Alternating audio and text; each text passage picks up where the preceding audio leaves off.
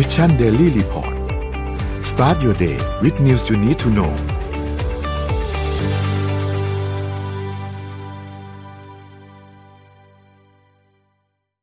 สวัสดีครับยินดีต้อนรับเข้าสู่ Mission Daily Report ประจำวันที่ 20 ตุลาคม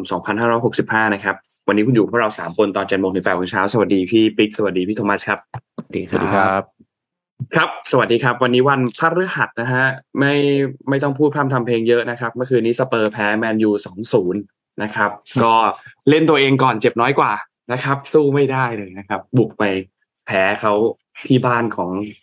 แมนยูเลยฮะโอทราฟอร์ดเอ๊ะแต่เหมือนลิเวอร์พูลชนะนะหนึ่งเหมือนศูลินเวอย์ร์พูลชนะนะอืมดาวินนูนเยส ยิงแล้วนะฮะอืมเพราะว่ากองอืมกองหน้าจะไม่เหลือแล้วนะครับพี่โทมัสอ่าเอ่อ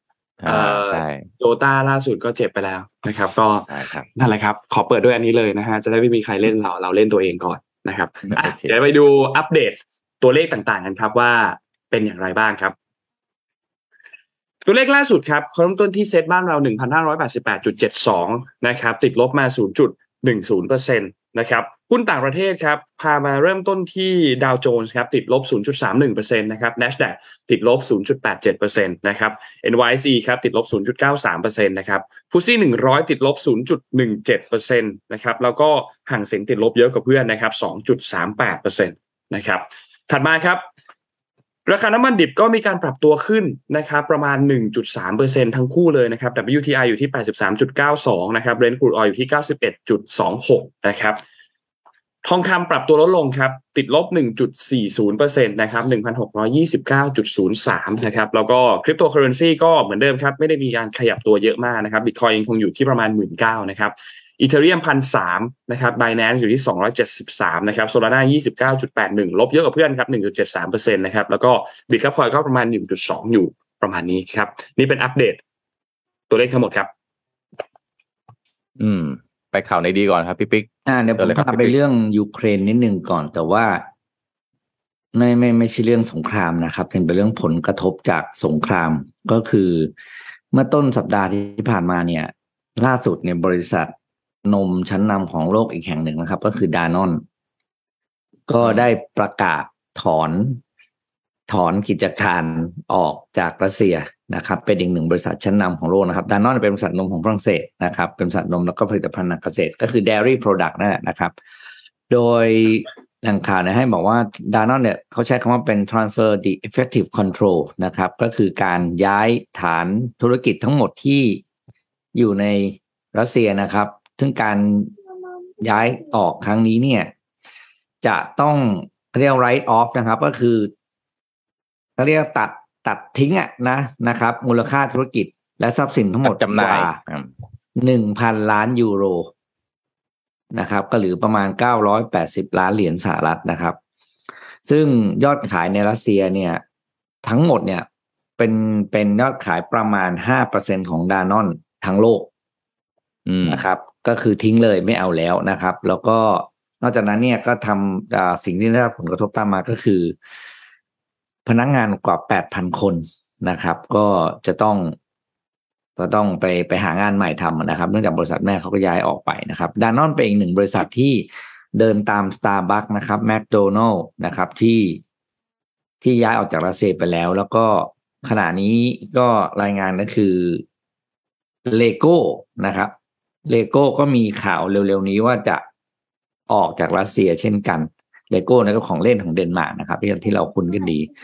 ก็หลายๆนานานาชาติก็ยังต่อเนื่องนะครับค่อยๆทยอยออกจากรัสเซียกัน ถ้าตราบใดที่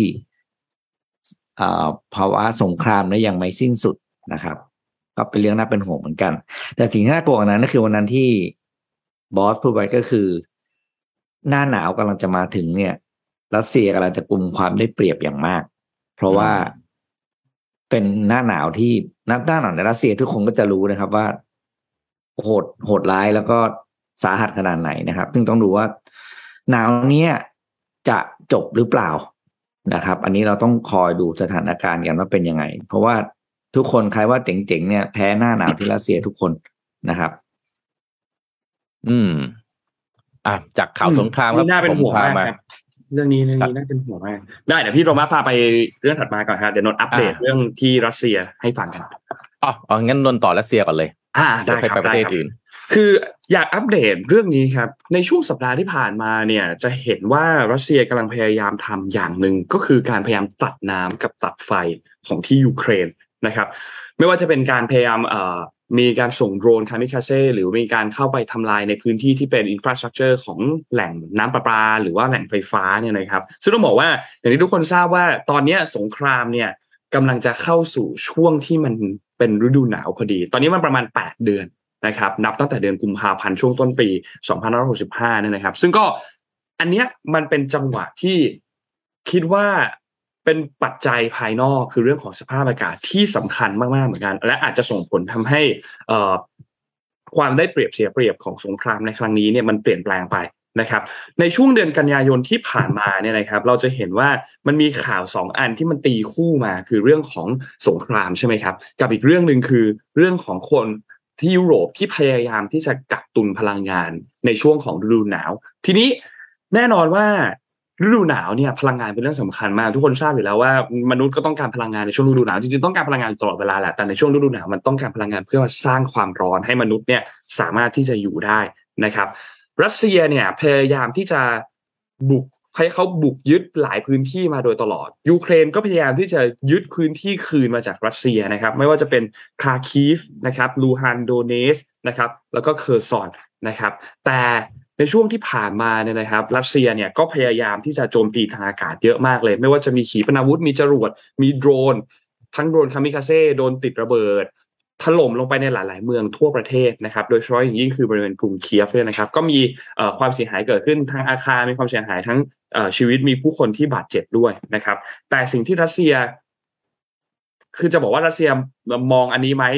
เล็งอันนี้เป็นเป้าไหมก็ไม่รู้ แต่นักวิเคราะห์มองว่ารัสเซียมองอันนี้เป็นเป้าก็คือพวกโครงสร้างพื้นฐานต่างๆ อย่างที่เล่าให้ฟัง ตอนนี้เนี่ย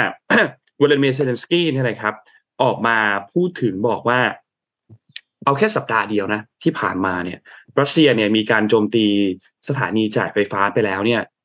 ทั่วประเทศโดนโจมตีไปแล้วสามสิบเปอร์เซ็นตนะครับก็ทำให้เกิดไฟฟ้าดับในหลายพื้นที่ของประเทศนะครับ แล้วพอฤดูหนาวที่เข้ามาถึงเนี่ย ก็อาจจะยิ่งทำให้ สถานการณ์มันยิ่งเลวร้ายลงไปอีกนะครับ ตอนนี้เนี่ยยูเครนเนี่ยนะครับมีเครื่องปฏิกรณ์นิวเคลียร์เนี่ยแปดเครื่องจากทั้งหมดสิบห้าเครื่องก็พูดง่ายๆคือเหลือครึ่งเดียวเนี่ยนะครับ และปฏิกรณ์หกเครื่องในโรงไฟฟ้านิวเคลียร์ซาปอริเซียเนี่ยนะครับที่กองทัพรัสเซียยึดไว้อยู่เนี่ยนะครับ ก็ถูกปิดด้วยหลังจากที่ถูกโจมตีในเดือนสิงหาคมนะครับ ส่วนโรงไฟฟ้าพลังงานความร้อนเนี่ยมีทั้งหมด 14 แห่งนะครับ แปดแห่งเนี่ยเป็นของ DTEK ก็เป็นคือพูดเป็นเอกชนที่รายใหญ่ที่สุดในประเทศ อีกสามแห่งเป็นของบริษัทที่รัฐเป็นเจ้าของนะครับ ส่วนที่เหลือเนี่ยก็เป็นของบริษัทรัฐของเอกชนที่เป็นขนาดเล็กละนะครับ ซึ่งพอหลังจากการโจมตีในช่วงสัปดาห์ที่ผ่านมาเนี่ยมันทำให้โรงไฟฟ้าพลังงานความร้อนเนี่ยเหลือเพียงแค่หกแห่งเท่านั้นที่ยังสามารถที่จะทำงานต่อไปได้นะครับ ที่เหลือเนี่ยได้รับความเสียหายค่อนข้างหนักนะครับ คนก็เลยจับตามองแล้วว่า หลังจากนี้เนี่ยถ้าหาว่า ยูเครนเนี่ยต้องเจอภาวะที่ขาดไฟฟ้าหรือว่าระบบระบบไฟฟ้าต่างๆเนี่ยไม่สามารถใช้การได้เนี่ยนะครับ การผลิตไฟฟ้าเนี่ยมันลดลงเนี่ยยูเครนน่าจะเอ่อเจอปัญหาหนักเหมือนกัน รัสเซียน่าจะใช้จังหวะนั้นในการรุกเข้ามาพื้นที่ต่างๆ เนี่ยได้อีกนะครับ อันนี้ก็เป็นจุดที่หลายๆคนวิเคราะห์แล้วก็ต้องบอกว่าน่าเป็นห่วงพอสมควรนะครับ อีกเรื่องหนึ่งเนี่ยที่ต้องจับตามองคือบริเวณเรื่องของที่อิหร่าน นะครับ อิหร่านตอนนี้นี่ยังมีการเดินหน้าขายขีปนาวุธ ขายอาวุธยุทโธปกรณ์ พวกโดรนพวกอะไรพวกนี้เนี่ยนะครับ ให้กับรัสเซียนะครับ ก็ไม่ว่าจะเป็นตัวขีปนาวุธวิสัยกลาง ตัวโดรนเพื่อใช้ในการปฏิบัติการทางทหารเนี่ยนะครับ อิหร่านก็มีการจัดหาอาวุธให้กับรัสเซีย ทางด้านรัฐมนตรีกระทรวงกลาโหมของสหราชอาณาจักรเนี่ยนะครับ คุณเบนวอลเลสนะครับ ก็เดินทางมาที่ กรุงวอชิงตันมาที่สหรัฐมาหารือเกี่ยวกับเรื่องของสงครามตอนนี้ แล้วก็มีการแบ่งปันในเรื่องของข่าวกรองต่างๆเนี่ยนะครับ เกี่ยวกับอิหร่านว่ามีการส่งอาวุธส่งอะไรต่างๆเนี่ยนะครับ แล้วก็หารือเกี่ยวกับว่าทางพันธมิตรของยูเครนมีสหรัฐมีอะไรต่างๆเนี่ยทางยุโรปเนี่ยนะครับ จะส่งอุปกรณ์ป้องกันภัยทางอากาศให้กับยูเครน เพื่อป้องกันการโจมตีที่จะเกิดขึ้นในอนาคตเนี่ยนะครับ ซึ่ง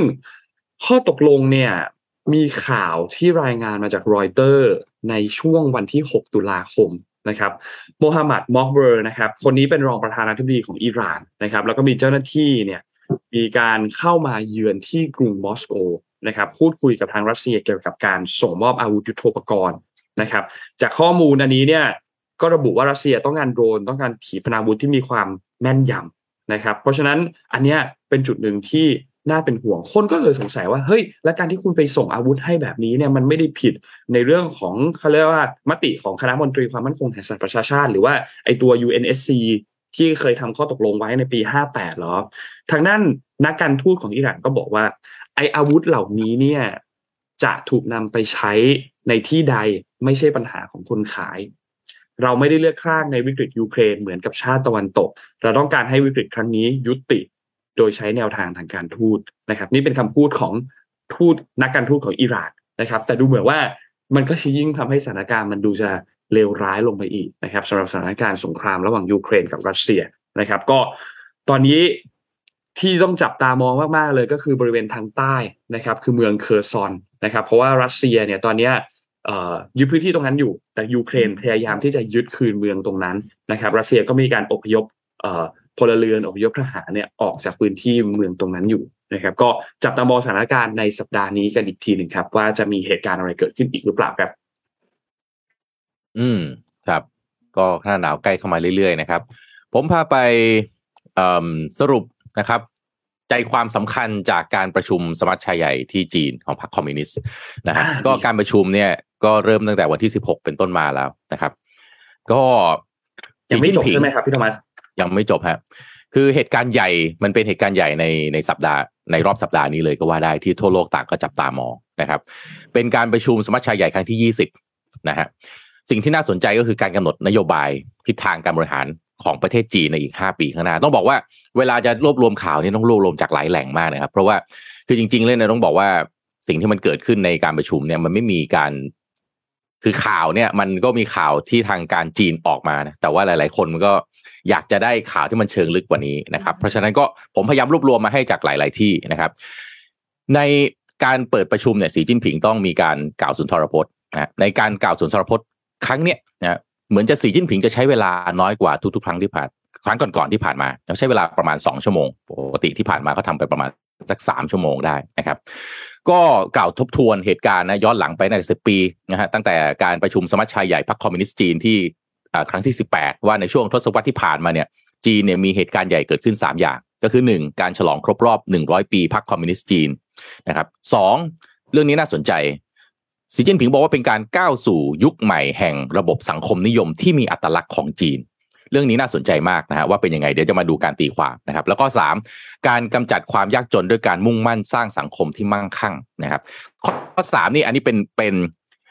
mission ที่ทางพรรคคอมมิวนิสต์แล้วก็สีจิ้นผิงเนี่ยประกาศเป็น mission แรกๆอยู่แล้วเพราะฉะนั้นข้อสามเนี่ยไม่ค่อยน่าประหลาดใจเท่าไหร่ก็คือการประกาศสงครามกับเรื่องของความยากจน ส่วนข้อหนึ่งเนี่ยมันรู้อยู่แล้วนะร้อยปี แต่ข้อสองเนี่ยน่าสนใจที่สุดก็คือ ระบบสังคมนิยมยุคใหม่ที่มีอัตลักษณ์แบบของจีนเนี่ยคืออะไรนะครับ ก็แล้วก็ในช่วงที่ห้าปีที่ผ่านมาเนี่ยสีจิ้นผิงเรียกช่วงเวลาที่ผ่านมาว่าเป็นช่วงเวลาที่ไม่ปกติอย่างยิ่ง ใช้คำว่าผิดปกติเลยก็ว่าได้นะครับ ก็การประชุมจะจัดขึ้นที่อาคารมหาศาลาประชาชนที่กรุงปักกิ่งนะครับ การตรึงกำลังนี่รักษาความปลอดภัยทุกอย่างเข้มงวดมากนะฮะไม่ให้มีอะไรที่มันผิดแปลกแตกต่างจะมาประท้วงหรืออะไรพวกนี้เนี่ยเกิดขึ้นไม่ได้เลยนะครับ ทีนี้นโยบายที่น่าสนใจนะครับสีจิ้นผิงคุยนโยบายที่น่าสนใจก็คือโควิด -19 zero นะฮะยังคงนโยบาย zero โควิดแน่นอน เพราะฉะนั้นไม่มีการประนีประนอม ไม่มีการ compromise ใดๆทั้งสิ้นเกี่ยวกับเรื่องของโควิด -19 นะครับเรื่องนี้ผมคิดว่าเป็นเรื่องที่คงเราคาดเดากันได้อยู่แล้ว แต่ว่าประเด็นที่น่าสนใจที่สุดครับ คือเรื่องของนโยบายเกี่ยวกับไต้หวันครับสีจิ้นผิงบอกนโยบายไต้หวันว่าการแก้ปัญหาของไต้หวันเป็นเรื่องของประชาชนจีนเองที่ต้องตัดสินใจโดยประชาชนจีน เราจะไม่ละทิ้งสิทธิในการใช้กำลังนะฮะนี่คือสิ่งที่ สิ่งที่สีจิ้นผิงพูด แล้วก็จะดำเนินมาตรการที่จำเป็นทั้งหมดเพื่อยุติการการเคลื่อนไหวของฝ่ายแบ่งแยกทั้งหมดนะครับ แต่อย่างไรก็ดีฮะก็ยังลงท้ายทิ้งท้ายสวยหน่อยว่าจะเคารพนะพูดเหมือนประมาณว่าจะเคารพแล้วก็ดูแลการทำงานเพื่อประโยชน์ แก่เพื่อนร่วมชาติในไต้หวันก็คือพยายามที่จะบัวไม่ให้ช้ำน้ำไม่ให้ขุนเกินไป แต่ว่าการเปิดขึ้นมาที่จะบอกว่าไม่ละทิ้งไม่ละทิ้งสิทธิในการใช้กำลังเนี่ย ก็เป็นประเด็นที่ค่อนข้างจะ แข็งกร้าวพอสมควรนะครับ ก็คืออาจจะไม่ได้ประนีประนอม ถ้าเกิดว่ามีการซ้อมรบบ่อยๆ เกิดขึ้นนะครับ ซึ่งเรื่องนี้เนี่ยทางฝ่ายสหรัฐอเมริกานะฮะไม่ว่าจะเป็นแอนโทนีบลิงเคนหรือจะเป็นใครก็ตามเนี่ยออกมา ก็มักจะบอกบ่อย ๆ ว่าจีนเนี่ยกำลังจะเล่นเกมยาวในการซ้อมรบ รอบเกาะไต้หวันบ่อยๆนะครับซึ่งก็ได้อาจจะเป็นสิ่งที่จีนพยายามแสดงออกมาทั้งท่าทีที่แสดงทั้งการใช้กำลังรบนะแล้วก็สิ่งที่กล่าวออกมาในศูนทรพจน์ที่กล่าวโดยสีจิ้นผิงในครั้งนี้ในเกี่ยวกับนโยบายของไต้หวันนะครับจากไต้หวันมาที่ฮ่องกงบ้างล่ะนะครับหลาย ๆ คนลืมฮ่องกงไปแล้วนะฮะแต่ต้องบอกว่าฮ่องกงก็ยังเป็นประเด็นที่ละเอียดอ่อนอยู่นะครับที่ที่จีนแล้วก็ฮ่องกง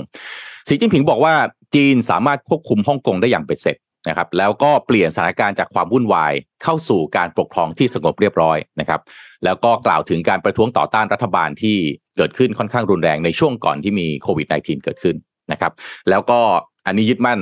นโยบายหนึ่งประเทศ 2 ระบบต่อไป ทั้งฮ่องกงแล้วก็มาเก๊านะครับสีจิ้นผิงบอกว่านโยบายนี้เป็นนกลไกสถาบันที่ดีที่สุดแล้วสำหรับ 2 เมืองนี้นะครับอะเรื่องนี้ก็ว่ากันไปนะครับ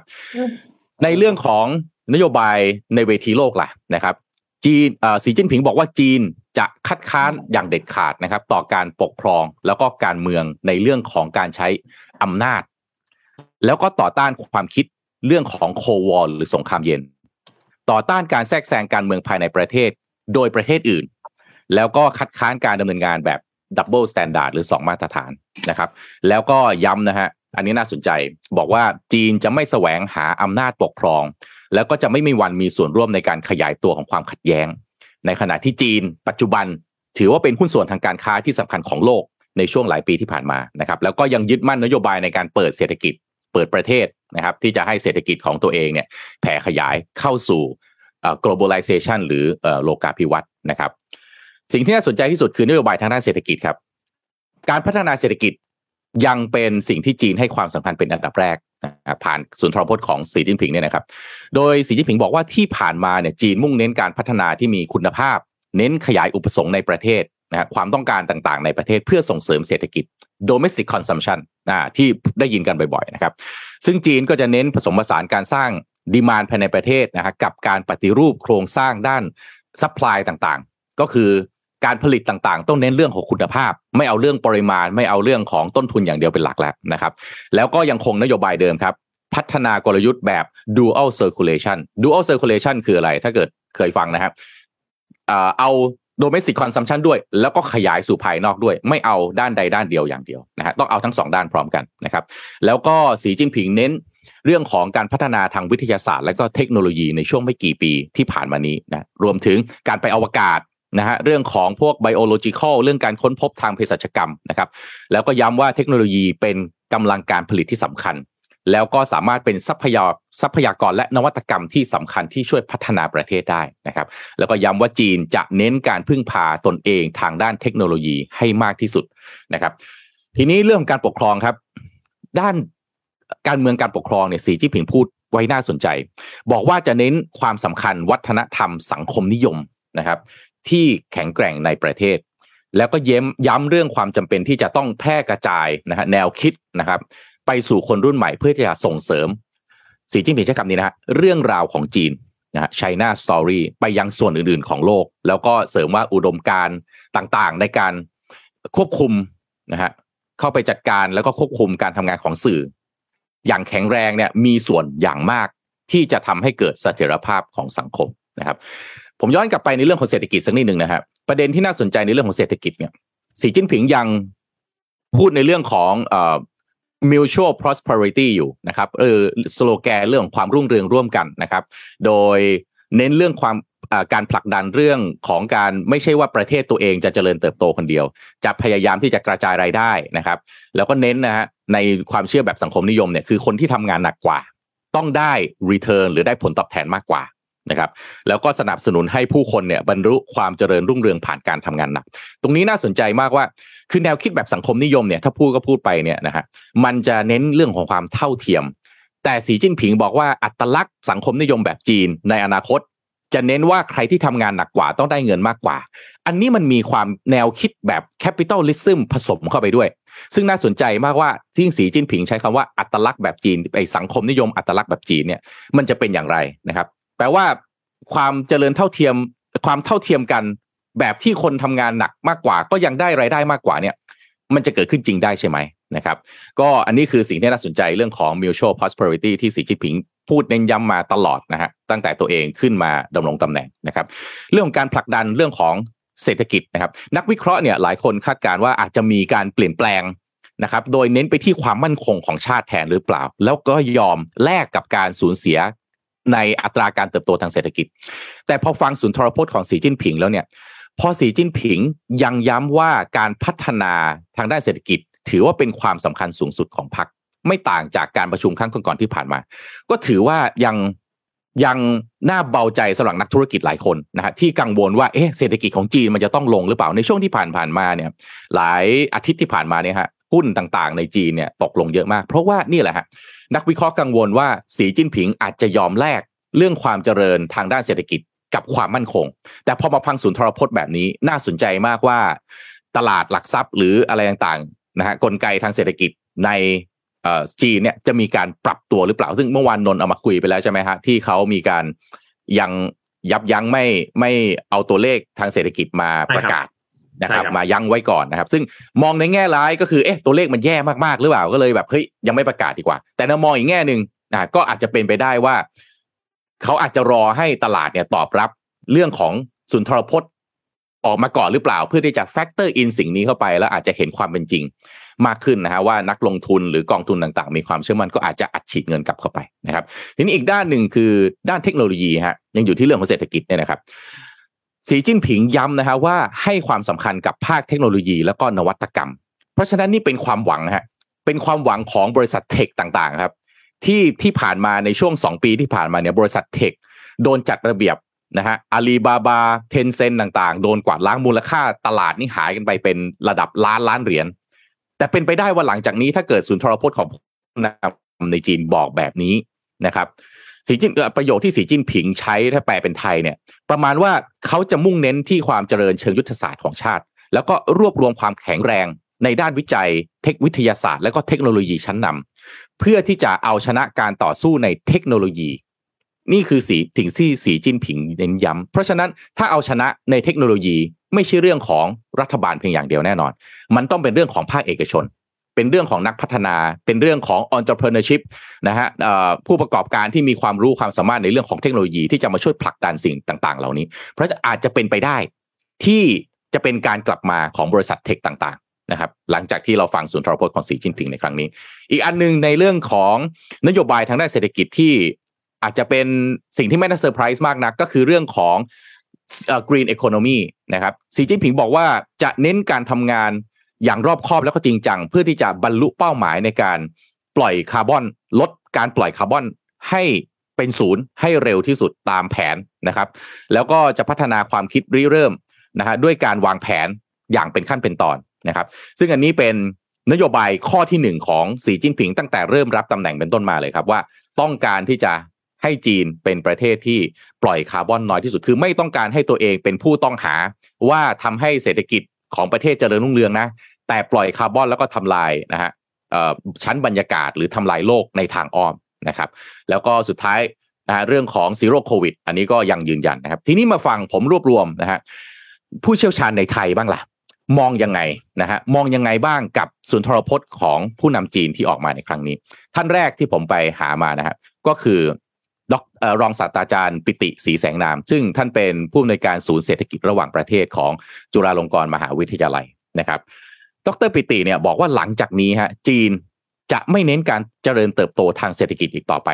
ไม่ใช่เศรษฐศาสตร์กระแสหลัก เพราะเศรษฐศาสตร์กระแสหลักเนี่ยน่าจะไม่สามารถตอบโจทย์ปัญหาเศรษฐกิจที่ใหญ่มากในขณะนี้ของจีนได้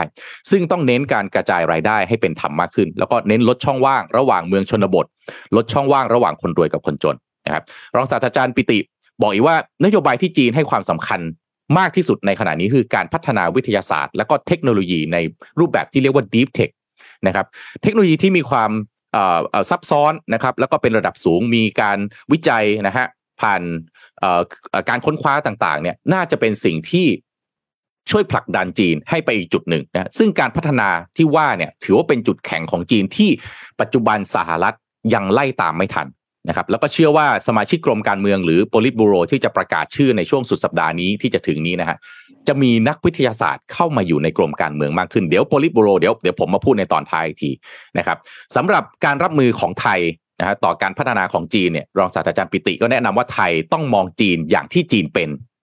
อย่ามองแบบรักมากเกินไป แล้วก็อย่ามองแบบติดลบเกินไป เพราะจีนเนี่ยเป็นมหาอำนาจที่อยู่ใกล้บ้านเรามากที่สุด เป็นตลาดใหญ่ใกล้บ้านมากที่สุด เพราะฉะนั้นจะต้องพยายามหาทางแสวงหาผลประโยชน์ร่วมกันอย่างระมัดระวัง อีกด้านหนึ่งครับรองศาสตราจารย์อักษรศรีพานิชศาสตร์นะฮะอาจารย์ประจำคณะเศรษฐศาสตร์มหาวิทยาลัยธรรมศาสตร์เนี่ยก็บอกว่าทิศทางของจีนภายใต้การบริหารของสีจิ้นผิงในอีก 5 ปีข้างหน้าเนี่ยจีนน่าจะยังใช้การเมืองนำเศรษฐกิจเหมือนเช่นที่ผ่านมานะครับขณะที่บทบาทระหว่างประเทศ นะฮะก็น่าจะยังคงบทบาทการเป็นผู้พัฒนาโลก ด้วยการผลักดันแผนไอ้ global development initiative หรือ GDI ให้เป็นวาระระดับโลกนะครับแต่สำหรับประเทศที่ไม่เป็นพันธมิตรอย่างสหรัฐแล้วก็พันธมิตรเนี่ยจีนน่าจะยังเดินหน้าแบบตาต่อตาฟันต่อฟัน และยิ่งแข็งกร้าวมากขึ้น รองศาสตราจารย์อักษรศรีเนี่ยวิเคราะห์ศูนย์ทรพจน์ของสีจิ้นผิงในวันเปิดประชุมสมัชชาใหญ่พรรคคอมมิวนิสต์ที่ผ่านมาเนี่ยนะฮะว่า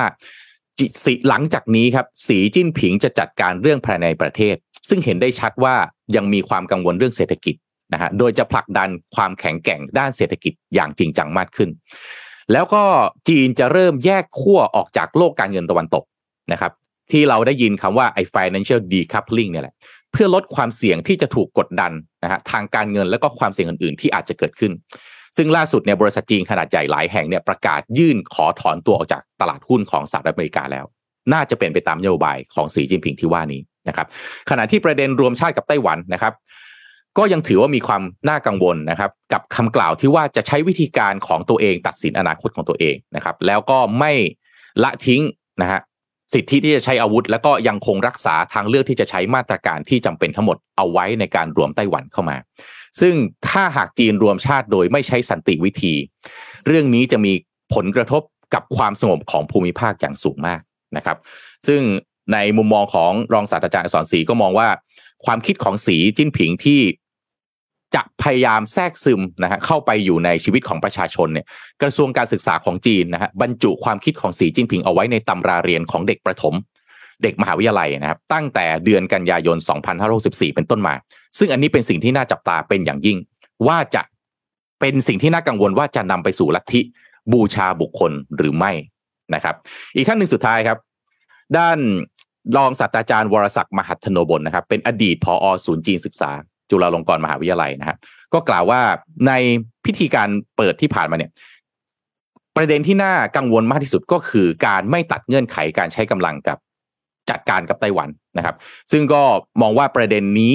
จะเป็นการเผชิญหน้ากับสหรัฐอเมริกานะครับซึ่งก็ขึ้นอยู่กับปฏิกิริยาของสหรัฐอเมริกา ถ้าอนาคตสหรัฐทำเรื่องคล้าย ๆกันนะฮะคล้ายๆ กับกรณีของแพทแลนซี่เพโลซีที่ไปแลนดิ้งที่ไต้หวันเนี่ยก็จะยิ่งเห็นการตอบโต้กลับของจีนที่ยิ่งแข็งกร้าวมากขึ้นอีก และจะยิ่งเพิ่มความกดดันให้กับภูมิภาคนี้มากขึ้นอีก แต่สิ่งที่น่าสนใจมากที่สุดครับ ก็คือ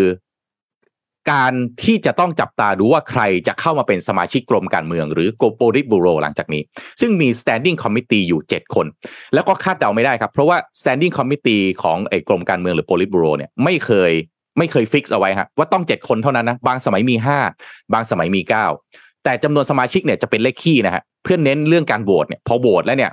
เกิดอะไรฉุกเฉินขึ้นมาเนี่ยมติการโหวตเนี่ยจะได้ไม่มีประเด็นในเรื่องของการโหวตแล้วมันมีคะแนนเท่ากันนะครับ ทีนี้หากสมาชิกกรมการเมืองยังมีจำนวน 25 คน แล้วก็มี standing committee 7 คน สิ่งที่ต้องจับตาดูหลังจากนี้ ก็คือจะมีคนใหม่กี่คน คนเก่ากี่คน แล้วแต่ละคนจะเป็นใคร เพราะจะทำให้รู้ว่าสุดท้ายแล้วเนี่ยทิศทางจะเป็นยังไง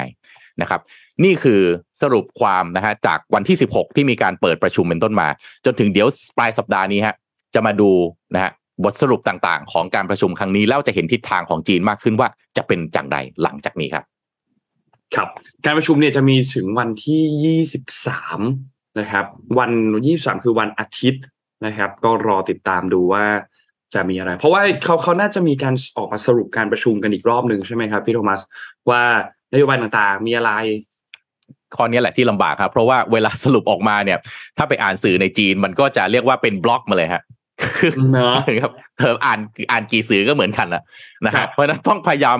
ไปหาจากสื่อที่แบบว่าต้องต้องต้องเจาะที่มาพอสมควรแล้วก็ต้องดูความน่าเชื่อถือด้วย แล้วก็มาประกอบกันครับใช้เวลาพอสมควรฮะในการที่จะรวบรวมคอนเทนต์ของการประชุมที่จีนมา เพราะว่าถ้าลำพังเป็นเอ่อเอ่อแบบทั่ว ๆ ไปเนี่ยมันก็จะเป็นนโยบายเป็นเชิงนโยบายนโยบายนึกออกไหมฮะอ่านแล้วก็คือเป็นภาพดีภาพสวยภาพกลางๆ แต่เราจะไม่เห็นเรื่องของควาการวิเคราะห์หรือในคือ คำว่านโยบายฮะนนท์พิปิกมันไม่มีอะไรดีสวยหรูร้อยเปอร์เซ็นอยู่แล้วในทางปฏิบัติถูกไหมฮะอือืมถูกครับพูดน่ะมันสวยไงบางมันต้องมีบางคณะอืมได้รับผลกระทบใช่ไหมอ่าใช่ พูดนะมันสวยแต่ในทางปฏิบัติจริง ๆ เนี่ย มันอย่างนั้นหรือเปล่าไงอ่านะฮะนะก็เอาวิเอามาวิเคราะห์พยายามย่อยมานะฮะแล้วก็สรุปมาให้คุณผู้ฟัง Mission Daily Report ของเราในตอนเช้าได้ฟังกันนะครับ จากเรื่องยาวๆนะมาพยายามย่อให้สั้นๆที่สุดแล้วนะครับ อ่าเดี๋ยวผมพาไปดูข่าวการขายธุรกิจอันหนึ่งแล้วกันน่าสนใจ ก็คือ ถ้าเราพูดถึงซีแอตเทิลเนี่ย แบรนด์กาแฟที่ทุกคนนึกถึงเนี่ยก็คือ Starbucks ถูกไหมครับ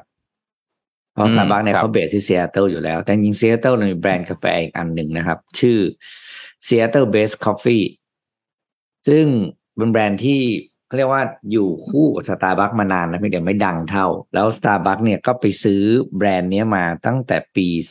2003ก็นานมากนะครับ ก็เกือบ 20 ปีละเอ่อ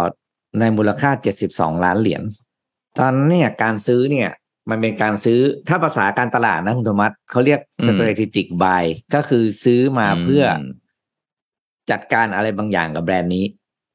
ก็คือไปอะไรนะสกัดดาวรุ่งคือเขาแข่งกันอยู่สองคนน่ะในเมืองนั้นอ่าน่ะสกัดดาวรุ่งอ่าคือไม่ไม่เอก็บีมีอยู่แค่เนี้ย ทีนี้เนี่ยอ่าสตาร์บัคก็เลยเข้าซื้อตอนนั้นเจ็ดสิบสองล้านเหรียญนะครับ คือตอนนั้นความต่างกันระหว่าง Starbucks กับ c e n t e r Best Coffee เนี่ย คือ strategy เขาต่างกันในการในการขยายธุรกิจ c e n t e r Best Coffee เนี่ยก็จะมีทำพวกเม็ดไอ้พวกเนี้ยก่อน แล้วก็ขายอยู่ใน grocery store เป็นหลัก แต่ก็มีร้านอยู่บ้าง ในขณะที่ Starbucks เนี่ยมีร้านเป็นส่วนใหญ่ Starbucks เมื่อก่อนไม่ได้ขายเม็ดนะครับ ถ้าเรานึกกันดีๆ20ปีก่อน Starbucks ยังไม่ได้ขายเม็ด ทีนี้พอไปซื้อปุ๊บเนี่ย ก็เก็บเข้าพอร์ตไปแล้วก็ปรับกลยุทธ์เลยนะครับ ก็ดึงราคาของ c e t e r Best Coffee ลงให้ต่ำลงไปอีก เพื่อให้อืม Starbucks เนี่ยทำตลาดแล้วก็ทำทำทำอ่าตามแผนของตัวเองได้ได้ดีเต็มที่ ทีนี้ถึงจุดก็คือ20ปีผ่านไปก็ล่าสุดนะครับ Starbucks ก็เพิ่ง ขาย c e t e r Best Coffee เนี่ย ให้กับ Nestle อืมเนสเล่เนี่ย เริ่มมีเนสเล่เนี่ยคือเจ้าของเนสกาแฟที่เรารู้จักกันดีนะครับเนสเล่เนี่ยก็มีสัมพันธ์กับ Starbucks มาตั้งตั้งประมาณห้าปีก่อน ตั้งแต่เริ่มทำอ่าโคโคทำอะไรทำ collab กันกับการทำกาแฟแคปซูลที่ที่ที่อยู่ในเครื่องอ่า Dolce Gusto นะครับ ซึ่งแล้วก็เป็นเป็นการ partner กัน อ่าเป็นรูปแบบคล้ายๆ Nespresso นะครับแต่ว่าเป็นเป็นอีกเครื่องหนึ่งทีนี้ล่าสุดก็คือขายตัว c e n t e r Best Coffee เนี่ให้กับ Nestle นะครับ โดยไม่เปิดเผยมูลค่านะครับนี่ก็ทำให้ Nestle ตอนนี้มีกาแฟอยู่ในมีแบรนด์กาแฟอยู่ในพอร์ต เป็นแบรนด์ที่สี่แบรนด์แรกคือ Nest กาแฟ อันที่สองคือ Nespresso อันที่สามคือ Blue Bottle อันนี้ไม่รู้หลายคนรู้เปล่าเนี่ย Nestle ซื้อ Blue Bottle มาสักประมาณสักสามสามสี่ปีที่แล้วนะครับ แล้วล่าสุดเนี่ยก็มี Seattle Based Coffee เข้าไป แต่ว่าตอนนี้กลายเป็น Nestle เนี่ยมีแบรนด์อยู่พอร์ตสี่แบรนด์นะครับ ซึ่ง Nestle เนี่ยก็คาดหวังว่าตัว Seattle's Best Coffee เนี่ยจะเป็นแบรนด์หลักที่ใช้ในทำที่ใช้ทำในตลาดอเมริกา เพราะต้องยอมรับว่าในสหรัฐอเมริกาเนี่ยเนสกาแฟเนี่ยไม่ได้ดังนะครับ ไม่ได้ดังเลย ก็เป็นแบรนด์ธรรมดาแบบทั่วไปก็หาได้ตาม grocery store ไม่ได้มี shop ไม่ได้มีอะไรแบบเป็น brand leader เหมือนในในในในบ้านเรา ก็เป็นอีกหนึ่ง move ที่น่าสนใจว่า Nestle เนี่ยจะทำตลาดกาแฟโดยใช้ Seattle Based Coffee ได้หรือไม่ เพราะว่า heritage ของแบรนด์ก็ไม่น้อยนะฮะแล้วก็ถือว่าถูกวางรากฐานมาดีระดับหนึ่งแล้วล่ะ อยู่ว่า Nestle ตอนนี้จะจะจะใช้ประโยชน์จากการซื้อ Seattle Based Coffee นี้มายังไง อืม แต่การซื้อแบบสกัดดาวรุ่งนี่เห็นกันบ่อยๆนะพี่ปิ๊กนะอืมอืมโตเหรอโตเหรอแข่งเหรอซื้อเลยเอเอออก็เหมือน Facebook เขาก็ซื้อไอจีคล้าย ๆ กันไหมอ่า ตอนนั้นอ่าคล้ายกันไหมก็มีความคล้ายครับ แต่ว่าตอนนั้น Facebook ซื้อไอจีเท่าที่อ่านในหนังสือเอ่อ no filter นะ อืมอ่า Facebook บอกว่าเขาไม่มีเวลาพัฒนา ไอโปรแกรมเรื่องของการทำภาพให้สวยเหมือนไอจีอ่าแหมแต่ Facebook เนี่ยรู้ว่าแหมการมีภาพสวยจะทำให้คนใช้ Facebook เพิ่มมากขึ้น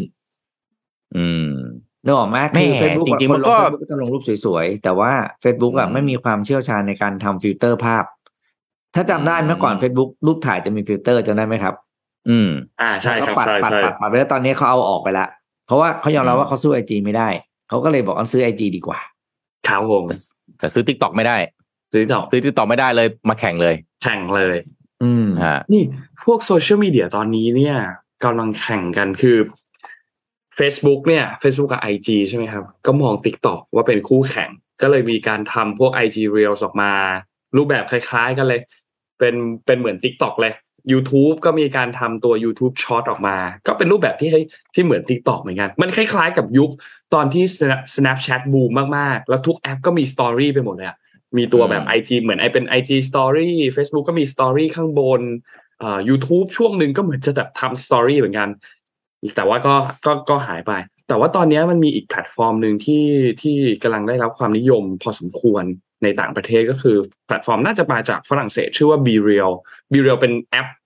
หน้าตาเป็นสีดำๆนะครับถ้าถ้าทีมงานพอเอาภาพขึ้นมาได้ลองเอาภาพขึ้นมาก็ได้ครับ เออไม่ได้นัดก่อนโทษที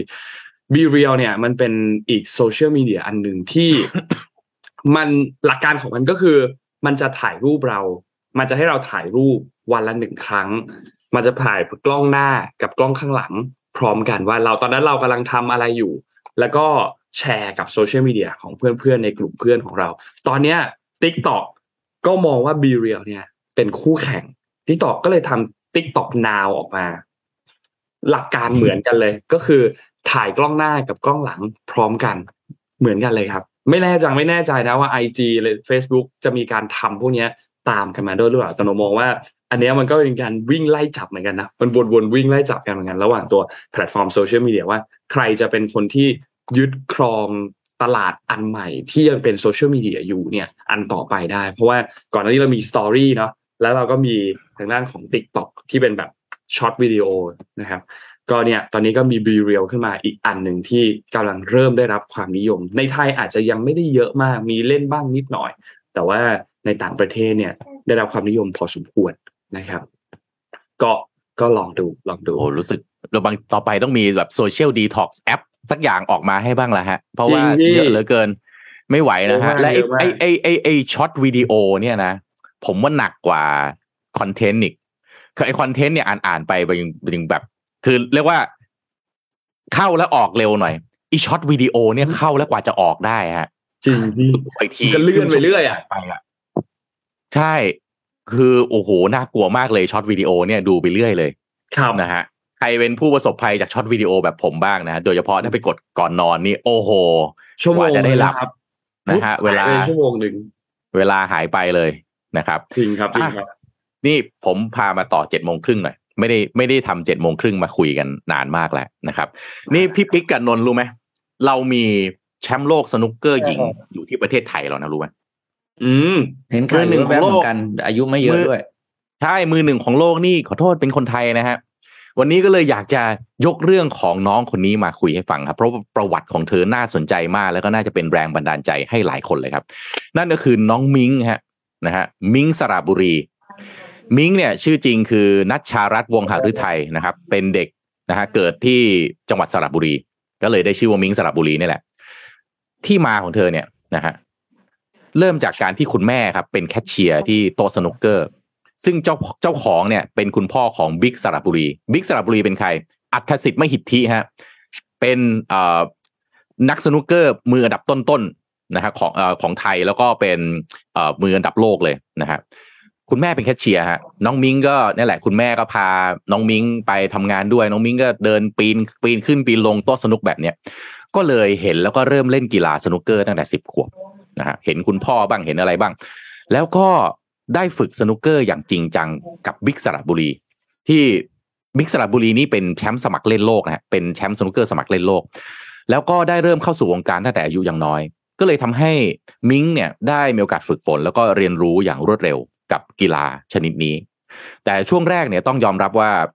มิงเองก็ไม่ได้จริงจังกับการเล่นสนุกเกอร์ เพราะว่าตัวเองก็ต้องเรียนไปด้วย จนกระทั่งมาถึง turning point สำคัญของชีวิตฮะจุดเปลี่ยนสำคัญก็คือช่วงที่น้องมิงเนี่ยเตรียมตัวสอบเข้าต่อม .4 นะฮะที่โรงเรียนภายในจังหวัดเนี่ยแหละ คุณพ่อน้องมิงเนี่ยก็ตัดสินใจถามว่า ถ้าสอบไม่ติดเนี่ยลองดรอปและไปเรียนกศนนะ แล้วเอาเวลาที่เหลือมาทุ่มเทกับการซ้อมสนุกเกอร์ไปเลยดีไหมนะครับ มิงเองก็ตัดสินใจคุณพ่อแนะนำมาแบบนี้ก็ลองดู ปรากฏสอบไม่ติดจริง ๆ ก็เลยเอาเวลา ที่เหลือนะไปเรียนกศน. แล้วก็เอาเวลามาซ้อมสนุกเกอร์อย่างจริงจังคุณพ่อของน้องมิ้งเนี่ยก็เลยส่งน้องมิ้งไปเรียนสนุกเกอร์ที่ศรีราชา ช่วงเวลานั้นมิ้งก็ทุ่มเทการฝึกซ้อมสนุกเกอร์วันละหลายหลายชั่วโมงนะครับแล้วก็สุดท้ายมีชื่อติดทีมชาติไทยเป็นครั้งแรกเมื่ออายุ 15 ปีเท่านั้นนะฮะอายุ 15 ปีติดทีมชาติไทยแล้วเริ่มเล่นครั้งแรกตอนอายุ 10 ขวบ จากการที่คุณแม่เป็นแคชเชียร์อยู่ในโต๊ะสนุกเกอร์ นะฮะของบิ๊กสระบุรีนะรายการแรกที่มิงไปเล่นในนามทีมชาติเนี่ยเป็นการแข่งขันชิงแชมป์เยาวชนโลกหญิง รุ่นอายุไม่เกิน 21 ปี เธอแบกอายุไปนะฮะเธอ 15 นะฮะเธอไปแข่งรุ่น U21 นะฮะที่กรุงบูคาเรสต์ประเทศโรมาเนียเมื่อปี 2015 แข่งกับนักกีฬาคนอื่นที่อายุมากกว่าครับ แต่ว่าทะลุถึงรอบชิงชนะเลิศครับ แล้วจบด้วยตำแหน่งรองแชมป์หลังจากนั้นครับ ชื่อของมิงสระบุรี เลยเริ่มเป็นที่รู้จักในวงการสนุกเกอร์ หลังจากที่เธอสร้างสร้างผลงานได้แบบยอดเยี่ยมมากทั้ง หลังจากนั้นนะฮะที่เป็นรองแชมป์ที่โรมาเนียในรุ่นอายุไม่เกิน 21 ปีเนี่ยครับหลังจากนั้นไปคว้าเหรียญทองที่กีฬา Asian Indoor แล้วก็ Martial Arts Games เมื่อปี 2017 คว้าแชมป์โลก เยาวชนโลกหญิง อายุไม่เกิน 21 ปี 3 สมัย คว้าแชมป์สนุกเกอร์ 6 แดงชิงแชมป์โลก สมัครเล่น 2 สมัย แล้วก็แชมป์อื่นๆอีกมากมาย ถึงปี 2019 ครับ มิงเข้าใกล้ตำแหน่งแชมป์โลก ด้วยการทะลุเข้าถึงรอบชิงชนะเลิศ ในรายการสนุกเกอร์หญิงอาชีพชิงแชมป์โลก 2019 ที่โต๊ะ Hi-End ที่กรุงเทพนี่เองนะแต่ครั้งนั้นเธอแพ้ให้กับความแข็งแกร่งของแชมป์โลก 12 สมัย อย่างรีแอนน์ อีแวนส์นักสอยคิวชาวอังกฤษที่ตอนนั้นเป็นสุดยอดของโลกจริง ๆ แต่ว่าพอเกิดสถานการณ์โควิด -19 ขึ้นครับทำให้การแข่งขันสนุกเกอร์อาชีพหญิงชิงแชมป์โลกต้องว่างเว้นไป 2 ปี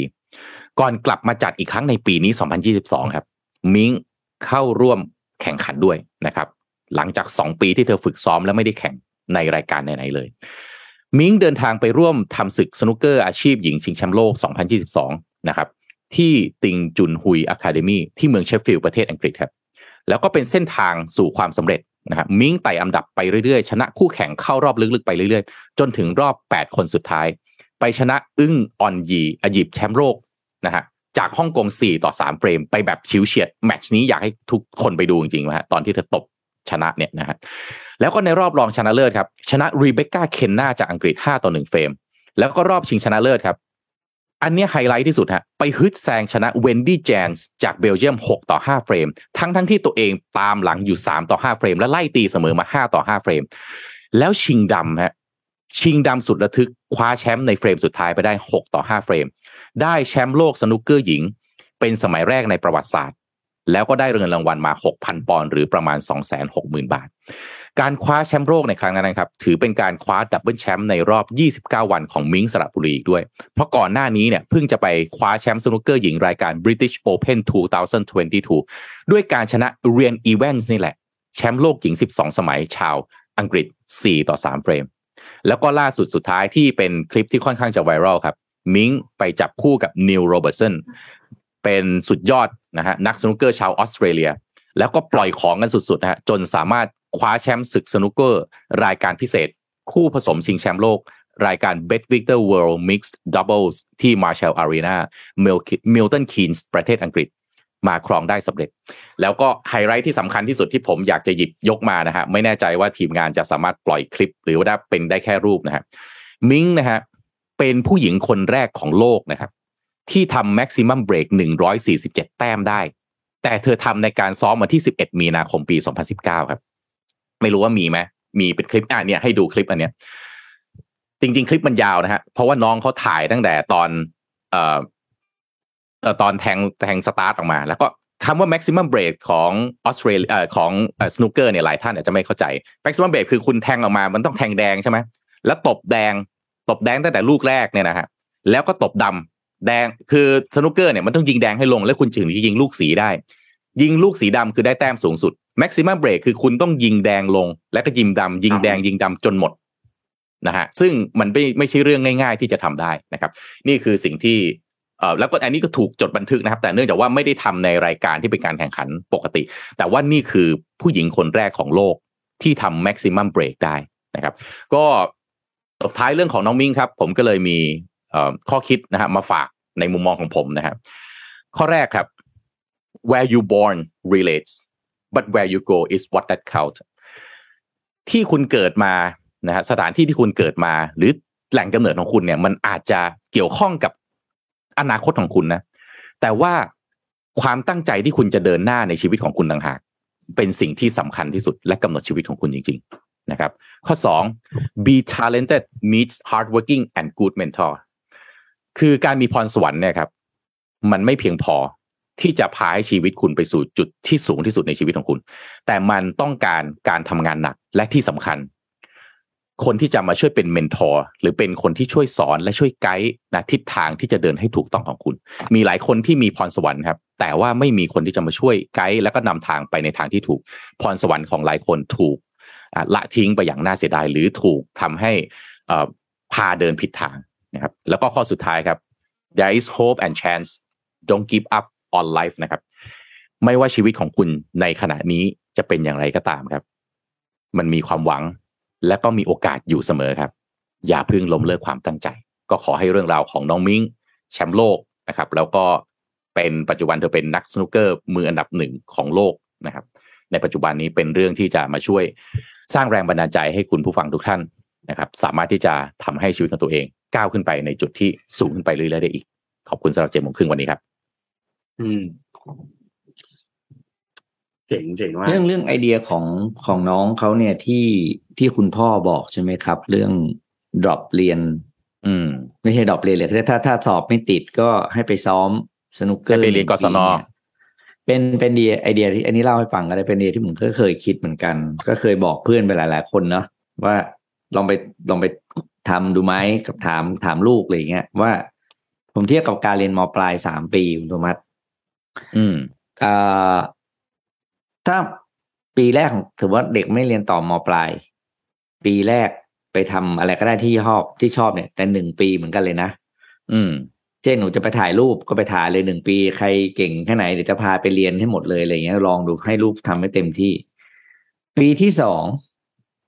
ยังยังถ้ายังไม่อยากกลับไปเรียนอีกนะอืม อ่าอยากจะไปสมมติจะไปเนี่ยไปเล่นสนุกเกอร์คืออะไรก็ได้นะ ไม่จำเป็นต้องเป็นกีฬาก็ได้นะ อาจจะเป็นศิลปะหรืออะไรก็ได้จะไปเต้นบัลเล่จะไปเตะบอลอย่างเงี้ยนะครับ ก็ได้อีกหนึ่งอย่าง อืม ปีที่สามไม่อยากเรียนอีก ไปเรียนทำอาหาร ก็อีกหนึ่งปี แปลว่าจบสามปีมปลายสี่ห้าหกเด็กคนนี้จะมีทักษะติดตัวสามอย่าง อืม ลองแล้วเทียบกับเด็กมปลายหนึ่งคนที่จบใช้เวลาสามปีเบียการเรียนมปลายอืม ให้คิดเอาเองว่าเด็กคนไหนจะสร้างไรายได้ หรือจะไปในเส้นทางที่ตัวเองอยากทำได้มากกว่ากัน แต่ข้อท้าทายนะพี่ปิ๊กก็ต้องบอกว่าแล้วก็ต้องวัดใจารที่จะคือเราต้องยอมรับสภาพ คืออมคีย์ไอเดียมันคืออย่างนี้คุณโทมัสคือถ้าเราเชื่อว่าระบบการศึกษาบ้านเรามันเป็นแบบเนี้ย อืม ถ้าระบบมันไม่ดี มีเส้นสายมีนู่นนี่นั่นนะคุณก็อยากเอาตัวเข้าไปในระบบ อืมอืมถ้าแรกแปลว่าถ้าคุณเข้าไปแปลว่าคุณมอบตัวกับระบบ ที่มันคุณบอกว่ามันห่วย อืม แล้วคุณจะแล้วคุณโทษใครไม่ได้เลย เพราะคุณเดินเข้าไปมอบตัวให้เขาเองเขาไม่ได้ลากคอคุณเข้าไปเรียนถูกปะอืม อืมนะครับ อันนี้ก็เป็นแนวคิดที่ แต่อันนี้คือสุดท้ายคือต้องถามความสมัครใจของเด็กเป็นหลัก ถ้าเด็กอยากจะเรียนก็ต้องให้เขาเรียน ครับ ถูกไหมมันไม่ได้บอกว่าเราเราความคิดที่ที่ผมบอกมันคือดีที่สุดนะ แต่ว่าเล่าให้ฟังว่ามันเป็นมันเป็นแนวคิดที่อีกทางเลือกหนึ่งที่เป็นไปได้กับการที่เราจะให้โอกาสเด็กคนหนึ่งที่นอกเหนือจากการเข้าโรงเรียน อืม อย่างเคสของน้อง มิงหรือมินนะมิงใช่ไหมมิงมิงมิงน้องมิงน้องก็เป็นอีกหนึ่งตัวอย่างนะครับ คือไม่ได้บอกว่าทำอย่างน้องมิงจะได้ทุกคนนะ เดี๋ยวมันโลกนี้มันมีแชมป์โลกได้คนเดียวต้องบอกว่าครับอืมคือพูดออกมาอ่าก็ต้องอยู่ที่ความพร้อมของที่บ้านสนับสนุนแค่ไหนนะครับ แล้วก็พาไปเรียนพาอะไรแบบไปไปฝึกกับคนสอนที่เขาเก่งจริงๆ แล้วมีอะไรแค่ไหน แล้วก็ต้องขวนขวายด้วยตัวเองด้วยสำคัญสุดเลยน่าจะเป็นความสุขของน้องเนาะ ใช่ ผมว่าเรื่องนี้น่าน่าน่าคิดนะพี่ปิ๊กเพราะว่าอืมคือการศึกษาเนี่ยมันเป็นมันเป็นเหมือนโรงงานนะมันปั๊มคนเป็นบล็อกบล็อกบล็อกออกมาอืมใช่ไหมฮะ ซึ่งจริง ๆ แล้วเนี่ยมันปั๊มไอ้แพคเกจจิ้งข้างนอกเนี่ยมันเป็นบล็อกฉาบไว้ด้วยใบปริญญานะฮะใบเอ่อประกาศนียบัตรหรืออะไรก็ตามก็ตามแต่ แต่ข้างในมันไม่เหมือนกันเลยอะบางคนอาจจะรู้สึกอึดอัดที่จะต้องนะฮะเลเบลว่าเป็นบล็อกแบบนี้ แต่ถ้าเกิดว่าจริง ๆ แล้วเนี่ยมีคนที่จะมา นะเราถ้าเราสามารถที่จะทำเรื่องอะไรมัน personalize ได้เรื่องการศึกษาว่าแต่ละคนมันก็หนึ่งร้อยคนมันก็หนึ่งร้อยแบบเนี่ยถ้าเราค้นหาได้ว่าหนึ่งร้อยคนนี้เขาเก่งเรื่องอะไร แล้วให้เขาทำอย่างที่เขาเก่งแล้วเขามี passion มีมีความรู้สึกอินแล้วก็ร่วมไปกับมันเนี่ย เราอาจจะเห็นนะฮะคนแบบน้องมิงเนี่ยซึ่งอาจจะไม่ต้องเป็นแชมป์โลกนะใช่ไหมพี่ปิ๊กแต่อาจจะเป็นเอ่อเอ่อคนทำบะหมี่ที่ที่มีความสุขที่สุดในประเทศไทย คนเอ่อคนฝึกเลี้ยงสุนัขที่เอ่ออะไรนะ ทำให้สุนัขเนี่ยมีความสุขที่สุดในประเทศไทยอะไรเงี้ยผมว่าตรงเนี้ยมันน่าจะเป็นสิ่งที่สวยงามมากกว่าของการศึกษา ซึ่งผมคิดว่าเมื่อก่อนมันอาจจะได้นะ ระบบการศึกษาแบบนั้น แต่ในตอนนี้เนี่ย เราก็เห็นแล้วว่ามันมันไม่เพียงพอแล้วนะฮะอืมที่จะทำให้น้องๆคนรุ่นใหม่เนี่ย สามารถที่จะเฉิดฉายได้อย่างที่เอ่อตัวเองต้องการจริง ๆ นะครับใช่ครับก็น่าคิดเรื่องระบบการศึกษา อืมมันเหมือนช่วงหนึ่งที่แบบเราพยายามที่จะ เรียนเรียนเรียนเรียนเรียนเรียนเรียนอยู่ตลอดเวลาเลยไปเรียนพิเศษ วิชานั้นวิชานี้อยู่ตลอดเวอืลามแล้วก็วิ่งวิ่งวิ่งไปแล้วพอถึงเวลาอะอย่างเช่น จุดจุดหนึ่งพอยหนึ่งคือมหกจบมหกจะต้องเลือกแล้วว่าจะไปเรียนคณะอะไรต่อไปเรียนสาขาอะไรต่อสายไหนต่ออืมไม่รู้ว่าแบบอ้าวจริง ๆ แล้วอยากเรียนอะไรเพราะว่าในช่วงที่ผ่านมาไม่ได้ลองอะไรเลย ไม่ได้ลองไปดูเลยว่าเฮ้ยถ้าเรียนวิศวะเป็นแบบนี้นะ เรียนหมอเป็นแบบนี้นะ หรือไปทำเป็นเชฟทำอาหารเป็นแบบนี้นะไม่รู้เลยว่ามีโอกาสที่จะไม่ได้เห็นนะเหมือนกบอืมใช้คำว่าอะไรเดียวใช้ว่ากบในกะลาก็ได้ มันไม่ไม่เห็นนะอืมว่าข้างนอกมันเป็นยังไง ไม่เห็นเลยว่าเส้นทางแบบนี้มันเป็นยังไง เพราะว่าไม่เคยลองไม่เคยแบบอะไรมาก่อนเคยแค่แบบว่าอะเนี่ย เรียนเลข เรียนภาษาอังกฤษ เรียนภาษาจีน เรียนนู่นเรียนซึ่งไม่ได้บอกว่ามันไม่ดีนะครับ แต่ว่ามันต้องมาควบคู่กันทั้งสองอย่าง คุณต้องได้มีโอกาสเห็นด้วยว่า โลกแห่งความเป็นจริง มันมีอาชีพอะไรบ้าง มันมีความมันมีอะไรบ้างที่กำลังรอคุณอยู่ข้างหน้า อันนั้นมันเป็นเหมือนอืมเป็น basic พื้นฐานนะถ้าพูดเปรียบเทียบกับฟุตบอลเหมือนแบบ การเล่นในสนามจริงกับ basic ฟุตบอล basic ฟุตบอลก็สำคัญเหมือนกัน แต่การเล่นในสนามจริงมันก็สร้างประสบการณ์ต่าง ๆ ให้คุณได้เหมือนกันหนูว่าเรื่องนี้ก็เป็นอีกอีกเรื่องราวอันหนึ่งที่น่าจะเป็นแรงบันดาลใจให้หลาย ๆ คนเลย นี่ผมพามา ดูเรื่องนี้นิดนึงครับ ช่วงปลายปีแบบนี้หลาย ๆ คนอาจจะแบบเตรียมตัวมีแผนมีโปรเจกต์มีอะไรใหม่ ๆ กัน ซึ่งเรื่องของการจัดบ้านใหม่ตกแต่งบ้านนกคิดว่าก็น่าจะเป็นหนึ่งในแผนของหลาย ๆ คนนะครับ วันนี้นนก็เลยจะเอาโปรโมชั่นดีๆ จาก Home Pro แล้วก็ Robin Hood มาฝากทุกคนกันครับเล่าให้ฟังก่อนอย่างนี้ Home Pro คิดว่าไม่มีใครไม่รู้จักเนาะเขาทำเกี่ยวกับเรื่องของธุรกิจสินค้าเรื่องบ้านเรื่องอะไรต่าง ๆ เนี่ยมาโดยตลอดแล้วก็มีชื่อเสียงนะครับ ตอนนี้เนี่ยเขาเดินหน้าเปิดช่องทางการขายใหม่ครับ คือต้องการที่จะเข้าถึงกลุ่มผู้บริโภคออนไลน์ เขาก็เลยทำโจทย์อันหนึ่งขึ้นมาครับ คือ on demand delivery มาจับมือกับทางด้าน Robinhood ครับแพลตฟอร์มเพื่อคนตัวเล็ก ใส่สินค้าบ้านเข้าไปครับ ใน Robinhood Mart ครับ เป็นพันรายการเลย แล้วก็จัดแคมเปญเอาใจคนรักบ้านครับ โปรโมชั่นลดสูงสุด 80%และส่งฟรี 5 กิโลเมตรแรกด้วยนะครับ แจกโค้ดส่วนลด จ่ายเริ่มต้นเนี่ย1บาทเท่านั้นนะครับ เริ่มต้นกันตั้งแต่วันที่วันนี้เลยจนถึงวันที่ 15 พฤศจิกายนนะครับทางนั้นคุณอภิรดีทวีลาภนะครับ ผู้ช่วยกรรมการผู้จัดการกลุ่มดิจิ t a ลบิสเนสของ Home Product Center จำกัดนะครับ ก็บอกว่าการจับมือกับ Robinhood ในครั้งนี้เนี่ยเป็นการเพิ่มช่องทางการขายทางออนไลน์ ขยายฐานกลุ่มลูกค้าที่มีพฤติการพฤติกรรมการซื้อรูปแบบ on demand delivery นะครับ ก็ตอบโจทย์ให้ลูกค้าเนี่ยสามารถที่จะใช้งานได้อย่างสะดวกมากยิ่งขึ้นคือบางคนต้องใช้สินค้าด่วน ต้องซื้อโต๊ะซื้อเก้าอี้หรือบางคนต้องซื้ออุปกรณ์ในบ้านต้องใช้ด่วนแบบใช้ตอนนี้เนี่ยก็ตอบโจทย์ไลฟ์สไตล์ของผู้บริโภคในยุคปัจจุบันมากขึ้นนะครับ ก็เป็นแคมเปญครบเครื่องเรื่องบ้านเอาใจคนรักบ้าน ครบจบทุกเรื่องบ้านนะครับ ลูกค้าเนี่ยสามารถสั่งซื้อสินค้าจาก Home Pro ได้ผ่านทาง Robinhood Mart ส่งไวไม่ต้องรอเลย แล้วก็มีส่วนลดสุดคุ้ม 3 ต่อด้วยนะครับ ต่อที่1เนี่ยคือสินค้าราคาพิเศษลดสูงสุด 80%ต่อที่ 2 คือส่วนลดสุดคุ้มจ่ายเริ่มต้นเพียงแค่ 1 บาท หรือว่าลดเพิ่มสูงสุดถึง 200 บาทนะครับและต่อที่ 3 คือส่งฟรี 5 กิโลเมตรแรกนะครับก็เริ่มแคมเปญไปแล้วนะครับสามารถที่จะเข้าไปดูได้ใน Robinhood Mart แล้วนะครับส่วนทางหน้าของคุณสีหน้าล่ำซำนะครับประธานเจ้าหน้าที่บริหาร Purple Venture จำกัดนะครับก็บอกว่า เนี่ยไอการให้บริการครั้งนี้เนี่ยก่อนหน้านี้เรามีซื้อสินค้าของสดของใช้นะครับ แล้วก็โรบินฮูดเนี่ยส่งไวไม่ต้องรอรอบ GP ต่ำกว่าในตลาดไม่เกิน 15%นะครับคัดของพรีเมียมมี call center 24 ชั่วโมงจากร้านค้าพันธมิตรกว่า 4,000 ร้านนะครับ แล้วก็รวมถึง Home Pro ก็เพื่ออำนวยความสะดวกให้ตอบโจทย์กับไลฟ์สไตล์ของลูกค้าแบบเร่งด่วนทันใจด้วยนะครับ ก็เลยมีการจัดแคมเปญร่วมกันครบเครื่องเรื่องบ้านนะครับ น่าจะช่วยเพิ่มโอกาสการสร้างรายได้ ที่มากขึ้นให้กับไรเดอร์ในช่วง off-peak ด้วยนะครับ ตลอดจนเป็นช่องทางในการช่วยให้ร้านค้าเนี่ยมียอดขายแล้วก็มีกำไรมากขึ้นนะครับ ก็ Robinhood Mart เนี่ยจริง ๆ แล้วมีหลายอย่างมีสินค้าหลายอย่างที่อยู่ในนั้นใครยังไม่เคยเข้าไปใช้ก็ลองเข้าไปดูได้นะครับ สามารถที่จะลองเข้าไป explore ดูได้ว่ามันมีสินค้าอะไรบ้างที่เราสามารถที่จะสั่งจาก Robinhood Mart ได้นะครับ ก็ยังไงท่านผู้ชมสามารถลองไปดูกันได้มีโปรโมชั่นสุดพิเศษในมากมายเลยในแอปนะครับถ้าอยากดูรายละเอียดเดี๋ยวให้สมบูรณ์ ปักลิงก์ไว้ให้นะครับเดี๋ยวสมมติทิ้งลิงก์เว็บไซต์ไว้ไปดูรายละเอียดเพิ่มเติมกันได้นะครับยังไงก็ขอบคุณข้อมูลดีๆแล้วก็โปรโมชั่นดีจากโรบินฮูดและ Home Pro ด้วยครับหอภัยลุกมาอยู่ดี แอร์ก็ติดแล้วก็เลยพัดไฟล้ม นี่ที่ถ้าเราอ่านเรื่องผีอยู่นี่กระเจิงนะเนี่ยกระเจิงครับพี่อืมงงมากเลยอยู่ดีแอร์ก็ติดแล้วมันก็เป่าให้ไฟล้มเราก็แบบหึเกิดอะไรขึ้น ครับ พี่ปิ๊กมีข่าวอย่างอื่นไหมฮะไม่งั้นเดี๋ยวผมพาไปอีกข่าวหนึ่งนนท์มีนะฮะอีกเรื่องหนึ่ต้องงพาไปก่อนก็ได้ครับ ผมงงอ่าอยู่ว่าลมมันติดได้ไง อะเชิญคุณธรรมะครับพี่พี่ปิ๊กรู้ไหมว่านี่ประเทศแห่งการประท้วงเนี่ย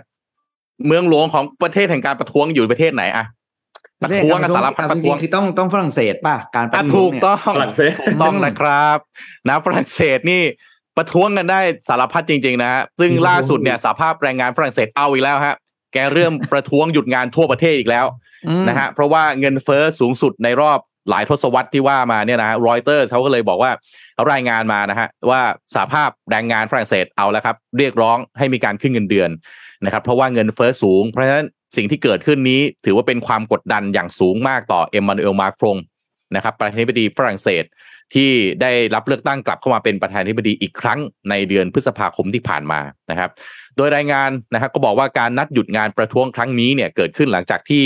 คนงานในโรงกลั่น แล้วก็คลังน้ำมันหลายแห่ง ที่ดำเนินการโดยบริษัทด้านพลังงานอย่าง Total นะครับโหวตให้ขยายเวลาการหยุดงานประท้วงออกไปอีกนะครับ แล้วก็ความเคลื่อนไหวของคนงานเหล่านี้ส่งผล ระทบอย่างยิ่งนะฮะต่อการจำหน่ายน้ำมันเชื้อเพลิงทั่วประเทศ โดยเฉพาะอย่างยิ่งในภาคเหนือแล้วก็ภาคกลางของฝรั่งเศสรวมถึงในปารีสนะครับ ผู้นำสาภาพแรงงานก็ออกมาบอกนะครับว่าหวังว่าบรรดาคนงานจะถูกกระตุ้นจากการที่รัฐบาลตัดสินใจบังคับให้คนงานบางส่วนกลับไปทำงานที่คลังน้ำมันโฆษกรัฐบาลฝรั่งเศสก็บอกว่านะฮะโอลิเวียเบรองนะฮะบอกว่าอาจจะมีการเรียกร้องขอพนักงานเพิ่มขึ้นในระหว่างวัน เนื่องจากคนขับรถตอนนี้ฮะ ต้องเข้าคิวต่อคิวที่ปั๊มน้ำมันแล้วครับ เพราะน้ำมันมีไม่พอฮะภาพแบบคล้ายๆเกิดที่ลาวเลยฮะคิวยาวเหยียดเลยนะครับสาภาพแรงงานฝรั่งเศสก็เรียกร้องให้มีการหยุดงานต่อเนื่องเป็นสัปดาห์ที่สี่แล้วนะครับนะฮะโดยที่ Total Energy Energy ที่ที่ที่ว่าไปเนี่ยนะครับ ถึงแม้ว่า Total Energy เนี่ยจะบรรลุข้อตกลงกับคนงานไปแล้ว ไม่ว่าจะเป็นการเพิ่มค่าจ้าง 7%การเพิ่มโบนัส แต่นะฮะเพิ่มไป 7%สหภาพแรงงานบอกยังไม่พอเพราะว่าต้องการ 10% โดยอิงเรื่องของอัตราเงินเฟ้อแล้วก็ผลกำไรของบริษัทที่สูงมหาศาลเลยทีเดียวนะครับ ทางรถไฟยูโรสตาร์นะครับ ที่เป็นรถไฟที่วิ่งระหว่างประเทศเนี่ยนะฮะถ้าใครไปยุโรปนี่ก็จะได้มีโอกาสนั่งอยู่นะครับ ก็ต้องยกเลิกบริการรถไฟบางขบวนที่เดินทางระหว่างลอนดอนแล้วก็ปารีสเนื่องจากการหยุดงานประท้วงนะครับ แล้วก็ผู้ให้บริการรถไฟสาธารณะของฝรั่งเศส ก็บอกว่าการจราจรบนเส้นทางเชื่อมต่อต่างๆเนี่ยลดลงถึง 50%นะครับ แต่ยังไม่มีการหยุดชะงักครั้งใหญ่ในเส้นทางภายในประเทศนะครับ ในขณะที่ความตึงเครียดเพิ่มขึ้นนะครับ เพราะว่าฝรั่งเศสเนี่ยเป็นประเทศที่มีเศรษฐกิจใหญ่เป็นอันดับสองของยูโรโซนนะครับ การนัดหยุดงานประท้วงเนี่ยยังกำลังแพร่กระจายไปที่ส่วนอื่น ๆ ของภาคพลังงานรวมถึงยักษ์ใหญ่ด้านนิวเคลียร์อย่าง EDF นะครับ ซึ่งทำให้งานบำรุงรักษาที่สำคัญสำหรับแหล่งกระจะแหล่งจำหน่ายไฟในยุโรปต่าง ๆ เนี่ยจะเริ่มมีปัญหานะครับ นั้นก็อ่านะฮะก็เป็นปัญหาที่รอบโลกนะที่ฝรั่งเศสนี่ตอนผมไปอยู่เนี่ยนะวันดีคืนดีฮะกำลังไปทำงาน แล้วก็รถไฟรถไฟไม่มาฮะนนท์พี่ปิ๊กฮะผมก็งงอ้าวทำไมอยู่รถไฟไม่มาหายไม่ถามเพื่อนเพื่อนทำหน้าเซ็งบอกอ๋ออ่านข่าวแล้วเงี้ยแหละที่ประเทศไอเป็นเงี้ยแหละเอะอะอยากประท้วงมันก็ประท้วงเลยฮะแล้วรถก็วิ่งไม่ได้ผมบอกเอาเหรอไอ้ประเทศพัฒนาแล้วมันก็มันก็อย่างนี้เลยว่าเออชินเนอร์อะไปแล้วมันก็พาผมเดินออกมาเรียกแท็กซี่ หารถเมย์ขึ้นไปทำงาน คือทำเหมือนแบบเป็นเรื่องปกติเป็นเรื่องปกติ เอออะเออนะฮะเออเมืองเมืองหลวงแห่งการประท้วงเขาเริ่มอีกแล้วนะครับครับ แต่ก็ในมองอีกแง่หนึ่งนะ บริษัทพลังงานเนี่ยกำไรมันสูงจริง ๆ ในช่วงปีสองปีที่ผ่านมาเนี่ยมันมันโอ้โห นิวไฮทั้งนั้นน่ะนะที่เมืองที่เมืองไทยนี่บริษัทด้านพลังงานอย่าง Gulf Energy นี่ทำนะเจ้าของนี่เป็น เอ่อเอ่อเป็นอะไรอะ คนรวยที่สุดในประเทศไทยไปได้เลยอะ นะเพราะฉะนั้นมันก็นะมองอีกแง่หนึ่งอะเออกำไรก็สูงเป็นไปได้ไหมจะมาเพิ่มค่าแรงให้มากขึ้น แต่แง่หนึ่งแหมเขาขึ้นให้เจ็ดเปอร์เซ็นก็ยังไม่พอนะ ต้องสิบเปอร์เซ็นถึงจะยอมอะไรเงี้ยนะฮะครับเออครับอะนนท์พามาปิดท้ายเรื่องนี้ครับพี่โทมัสพี่ปีครับนนท์ครับพอดีว่านนท์พยายามพยายามจะอ่านข้อมูลเรื่องนี้อยู่ แล้วก็เจออาจารย์สมัยเรียนแชร์ข้อมูลมา อาจารย์เขาชื่ออาจารย์โก้พีรพงศ์ เขาเปิดบทความวันหนึ่งขึ้นมาน่าสนใจมาก เดี๋ยวเอาให้ทุกท่านช่วยกันทายกันไปด้วย เขาบอกว่า อะไรเอ่ย ถ้ามีอยู่สามจะเท่ากับสามถ้ามีอยู่สองก็ยังเท่ากับสองแต่ถ้ามีอยู่หนึ่งจะเท่ากับศูนย์ครับเอ่อพักการเมืองการเมืองเออเออเป็นคำตอบน่าสนใจต้นเฉลยเลยแล้วกันคำตอบมันคือทางเลือกครับ คือถ้ามันมีอยู่สามเราก็ยังมีทางเลือกสามอันใช่ไหมครับอ๋อถ้ามันมีอยู่สองอันเราก็ยังคงมีทางเลือกสองอัน แต่ถ้ามันเหลืออันเดียวเนี่ยเท่ากับว่าเราไม่มีทางเลือกแล้วนะครับ ประเด็นที่พี่ยกถือว่าจะพี่ตอบถูกงั้นอะพี่ถือว่าตอบถูกถือว่าถูกตอบถูก ประเด็นที่อยากจะพูดถึงในวันนี้เนี่ยคือประเด็นของการควบรวมครับ ที่วันนี้เนี่ยกสทชเนี่ยนะครับ จะมีการนัดคำตัดสินนะครับ ตามเวลาก็คือตอน9โมงครึ่งครับ ว่า สรุปแล้วเนี่ย การควบรวม True กับ e t a g เนี่ย สามารถที่จะควบรวมได้ไหมทุกอย่างจะเป็นไปได้ไหมตามสำเร็จมาสำเร็จหรือเปล่าเนี่ยนะครับเมื่อวานนี้เนี่ยมีแถลงการจากคณะกรรมการสิทธิมนุษยชนแห่งชาติ หรือว่ากสมเนี่ยนะครับ ในกรณีการควบรวมกิจการโทรคมนาคมระหว่าง True Corporation กับ d t แทเนี่ยนะครับ ตอนนี้หลาย ๆ ท่านก็กังวลว่าถ้าหากว่ามีการควบรวมเกิดขึ้นจริง สุดท้ายแล้วทางเลือกมันจะมีสองทางใช่ไหมครับ แต่ว่า พอมันเหลือสองทางแล้วเนี่ย ทุกคนก็ทราบดีว่าการแข่งขันมันก็จะน้อยลง มีโอกาสที่ทั้งสองสองกลุ่มการแข่งขันสองเอ่อสองบริษัท อาจจะมีการพูดคุยกันเพื่อที่จะแบ่งตลาดกันอย่างชัดเจนก็ได้นะครับ แบ่งรายได้ ผลกระทบก็จะมาตกอยู่กับผู้บริโภค ตัวเลือกต่างๆ ก็อาจจะน้อยลงนะครับ ราคาค่าบริการต่างๆ ความเหลื่อมล้ำต่างๆ ก็อาจจะเพิ่มมากขึ้นนะครับ ซึ่งประเด็นอันนี้เนี่ยก็เป็นประเด็นที่ทางด้านของกสมเองก็ก็มีความกังวลนะครับ แล้วก็ตอนนี้เนี่ยเราต้องจับตามองมากเลยว่าเนี่ยเก้าโมงครึ่งที่กำลังจะถึงนี้เนี่ยนะครับ การตัดสินของกสทช เนี่ยจะตัดสินอย่างไร จะมีการอนุมัติดีลการควบรวมในครั้งนี้ไหมนะครับ ก็มีหลาย ๆ ท่านที่จะไปนั่งฟังในงานการเอ่อในการเอ่อแถลงของกสทช ในวันนี้ตอนเวลา9โมงครึ่งด้วยนะครับ ก็นนอยากให้ทุกท่านเนี่ยรอติดตามดูอย่างใกล้ชิดมากเลยว่า การควบรวมในครั้งนี้เนี่ยสำเร็จหรือเปล่า และถ้า สำเร็จหรือไม่สำเร็จทางออกของมันหลังจากนี้เนี่ยจะเป็นอย่างไรนะครับ รวมถึงอีกอันหนึ่งที่ต้องจับตามองแต่ว่ายังไม่ได้มีการพูดคุยแล้วเขาชะลอกันไปก่อนก็คือ AIS กับทางด้านของ Tree Broadband นะครับที่มีจะมีการชะลอกันไปก่อน เพราะว่าเรื่องของการแก้ไขสัญญาอะไรต่างๆ เนี่ยจะยังไม่ลงตัวไม่เรียบร้อย อันนั้นก็ต้องรอจับตามองกันอีกทีหนึ่งแต่ว่าอะใกล้สุดก็คือวันนี้เนี่ยแหละ9โมงครึ่งนะครับว่า ธุรกิจโทรคมนาคมหลังจากนี้หลังจากการตัดสิน อนุมัติของกสทชในวันนี้ ผลจะออกมาเป็นอย่างไร ก็น่าติดตามครับ อืมอะติดตามกันต่อไปครับ รอดูครับ รอดูครับ วันนี้เก้าโมงครึ่งใกล้แล้วนะ อีกชั่วโมงกว่าๆเท่านั้นเอง อืม อะครบถ้วน น่าจะครับพี่ปิ๊กมีอะไรต่ออีกไหมฮะผมปิดท้ายข่าวไว้นิดนึง ได้ครับ นะฮะ ผมปิดท้ายข่าวไว้นิดนึงเอ่อเรื่องของ รถไฟฟ้าเนี่ยผมเอาเนี้ยเอาเนี้ยมาพูดวันนี้เพราะว่าพี่ปิ๊กก็เคยพูดถึง รถไฟฟ้า BTS เนี่ย พวกห้องน้ำพวกไอ้พวกไอ้สิ่งอำนวยความสะดวกเล็กๆน้อยๆเนี่ยพี่ปิ๊กเคยพูดใช่ไหมว่า ไม่มีลิฟต์ให้คน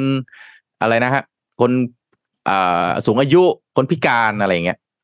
ล่าสุดเนี่ยนะฮะก็คณะกรรมการสิทธิมนุษยชนแห่งชาติ เขารับเรื่องร้องเรียนนะครับว่า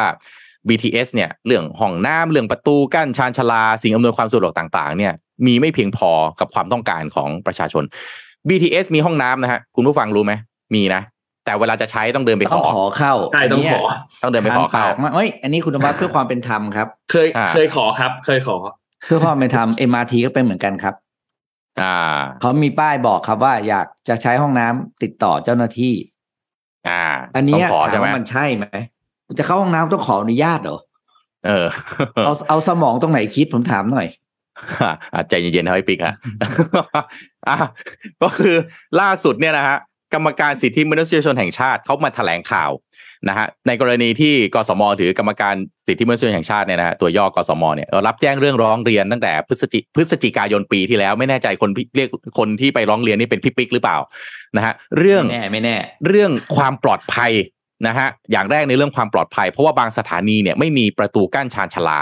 คือบางสถานีที่คนเยอะๆแล้วคิวต่อยาวๆนึกออกไหมฮะพอไม่มีประตูกั้นชานชาลาเนี่ย เดี๋ยวมันตก เดี๋ยวมันตกชานชาลาแล้วรถไฟวิ่งเข้ามาเนี่ยมันอันตรายหรือเด็กๆนะประตูกั้นชานชาลาถ้าเรานึกๆเนี่ยมันคล้ายๆ กับเอาสถานีอะไรบางซื่ออะสถานี MRT บางซื่อเนี่ยมันมีอ่ามันมีอะไรกระจกกั้นนะฮะแต่บางสถานีของไอ้ BTS เนี่ยเขาเขาไม่กั้นไงนะฮะ กสมเขาก็พิจารณาคำร้องแล้วก็บทบัญญัติของข้อกฎหมาย แล้วก็พิจารณาเรื่องหลักสิทธิมนุษยชน แล้วก็คำสั่งต่างๆ ที่เกี่ยวข้อง แล้วเห็นว่าเกี่ยวข้องเรื่องนี้เกี่ยวข้องกับสิทธิของผู้บริโภค ซึ่งรัฐธรรมนูญของไทยเนี่ยนะมาตรา 56 บัญญัติให้เป็นหน้าที่ของรัฐที่ต้องจัด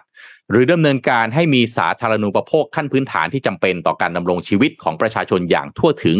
ตามหลักการพัฒนาอย่างยั่งยืน แล้วก็ต้องดูแลไม่ให้มีการเรียกเก็บค่าบริการ จนเป็นภาระแก่ประชาชนเกินสมควรนะครับ แล้วก็ตามพระราชบัญญัติคุ้มครองผู้บริโภคพศ 2522 เดี๋ยวพี่ปิ๊กจะแซวอีก โอ้โห พระราชบัญญัติอะไรทำไมพศนี่มัน โอ้โห มันต้องแบบตั้งแต่สมันจะไม่ยป๋าเปรมสมัยป๋าเปรมนะพรบเนี่ยคุ้มครองผู้บริโภค พศ 2522 มามาตรา4อืมนะฮะ ก็บัญญัติคุ้มครองสิทธิของผู้บริโภคที่จะได้รับความปลอดภัยจากการใช้สินค้าของบริหรือบริการ นะสิทธิของผู้บริโภคที่จะได้รับการรับรองไว้ข้างต้นเนี่ยย่อมมีผลผูกพันให้รัฐรวมถึงหน่วยงานที่มีหน้าที่จัดบริการสาธารณะ จะต้องบังคับใช้กฎหมาย ตลอดจนดำเนินมาตรการต่างๆ เพื่อให้การคุ้มครองสิทธิเช่นว่านั้น แล้วพอตรวจสอบข้อที่จริงแล้วนะฮะผู้ถูกร้องได้จัดให้มีห้องน้ำเพื่อให้บริการแก่ผู้บริสารผู้โดยสารที่เข้ามาใช้บริการครบทั้ง 60 สถานีแล้ว โดยผู้ใช้บริการสามารถแจ้งต่อเจ้าหน้าที่ประจำสถานีเพื่อขอใช้บริการได้ และมีให้เจ้าหน้าที่ทำความสะอาด และให้มีเจ้าหน้าที่ทำความสะอาดเป็นประจำนะสำหรับประเด็นเพราะฉะนั้นประเด็นเรื่องห้องน้ำนะฮะพี่ปิ๊กนนท์นะฮะจบถือว่ามีห้องน้ำแล้วนะ60สถานี แต่คุณต้องไปขอหรือเปล่า อันนี้อีกเรื่องหนึ่งนะฮะต้องไปขอใช้หรือเปล่าอีกเรื่องหนึ่งนะฮะส่วนประเด็นการติดตั้งประตูกั้นชานชาลานะฮะผมรู้พี่ปิ๊กกับนนท์กำลังคันปากเดี๋ยวผมอ่านให้จบก่อนนะฮะส่วนการติดตั้งประตูกั้นชานชาลานะครับ ผู้ถูกร้องเนี่ย ถึงแม้จะติดตั้งประตูกั้นชานชาลาแล้วแต่ติดไว้แค่ 11 สถานี จากจำนวนทั้งหมด 60 สถานี คิดเป็น 18%เซ็นเนี่ยก็ขึ้นอยู่กับความหนาแน่นของจำนวนผู้โดยสารแต่ละสถานี แต่ผู้ถูกร้องเนี่ยได้ดำเนินการเพื่อรักษาความปลอดภัยบริเวณสถานีรถไฟฟ้า ภายใต้การแนะนำของบริษัท Third Party หรือบริษัทภายนอกแล้ว แล้วก็มีมาตรการลักษณะเช่นเดียวกันทุกสถานี ไม่ว่าสถานีนั้นจะมีประตูกั้นชานชาลาหรือไม่ แล้วก็ยังติดตั้งระบบรักษาความปลอดภัยอื่นๆ เพื่ออำนวยความสะดวกและป้องกันอันตรายแก่ผู้ใช้บริการ จึงเห็นว่ากสมจึงเห็นว่า ผู้ถูกร้องได้ดำเนินมาตรการต่างๆ เพื่อให้การคุ้มครองสิทธิของผู้ใช้บริการรถไฟฟ้า BTS ในฐานะผู้บริโภคตามสมควรแก่กรณีแล้ว จึงไม่ถือเป็นการละเมิดสิทธิมนุษยชนตามที่ผู้ร้องได้ร้องเรียนนะครับ อย่างไรก็ตามนะฮะมีข้อสังเกตจากการตรวจสอบข้อเท็จจริงที่ว่าห้องน้ำบริเวณพื้นที่สถานีรถไฟฟ้า BTS เนี่ยจำนวนมากครับเน้นให้บริการพนักงานบริษัท แล้วก็ส่วนใหญ่ไม่มีป้ายแสดงให้ผู้ใช้บริการรับทราบว่า มีห้องน้ำให้บริการอยู่ในบริเวณใดของสถานี หรือถ้าต้องใช้บริการจะสามารถติดต่อเจ้าหน้าที่ได้อย่างไร รวมถึงการมีประตูกั้นชานชาลาแค่ 11 สถานีจาก 60 สถานีเนี่ย อาจทำให้ผู้ได้รับบริการไม่ได้รับความสะดวกและและความปลอดภัยที่เพียงพอกสมจึงเห็นควรให้มีข้อเสนอแนะในการส่งเสริมนะแล้วก็คุ้มครองสิทธิมนุษยชนต่อบริษัทนะให้ BTS ในฐานะผู้ถูกร้องเนี่ย สรุปข้อความได้ดังนี้นะฮะให้ BTS เนี่ยปรับปรุงและเพิ่มห้องน้ำสาธารณะที่สามารถรองรับการใช้งานของประชาชน และผู้ใช้บริการได้อย่างเหมาะสม และเพียงพอต่อความต้องการใช้ ไม่ใช่เพียงแค่พนักงานบริษัท แล้วก็ประชาสัมพันธ์ด้วย ให้แก่ผู้ใช้บริการได้รับทราบข้อมูลเกี่ยวกับตำแหน่งที่ตั้ง และการใช้บริการห้องห้องน้ำภายในสถานีรถไฟแต่ละแห่ง ทั้งนี้นะฮะให้กรุงเทพมหานครกำกับดูแล การสร้างห้องน้ำสาธารณะให้เพียงพอแก่การอำนวยความสะดวกให้ประชาชน ผู้ใช้บริการระบบขนส่งมวลชน BTS ด้วย นอกจากนี้ให้ให้ BTS เนี่ยติดตั้งประตูกั้นชันชลาเพิ่มเติมในสถานีรถไฟฟ้าที่มีข้อมูลแสดงให้เห็นว่ามีจำนวนผู้ใช้บริการมากขึ้นเทียบเคียงกับสถานีที่มีการติดตั้งประตูกั้นชานชาลาอยู่แล้ว โดยสรุปโดยผมอ่านข้อความเพราะว่ามันแบบมันเป็น statement ที่เกี่ยวกับกฎหมายกลัวว่าเดี๋ยวจะพูดผิด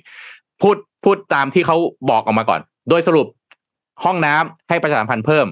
ให้ประชาสัมพันธ์เพิ่ม แล้วก็ให้กทมไปทำงานร่วมกับ BTS นะจะต้องมีการสร้างเพิ่มหรือไม่แต่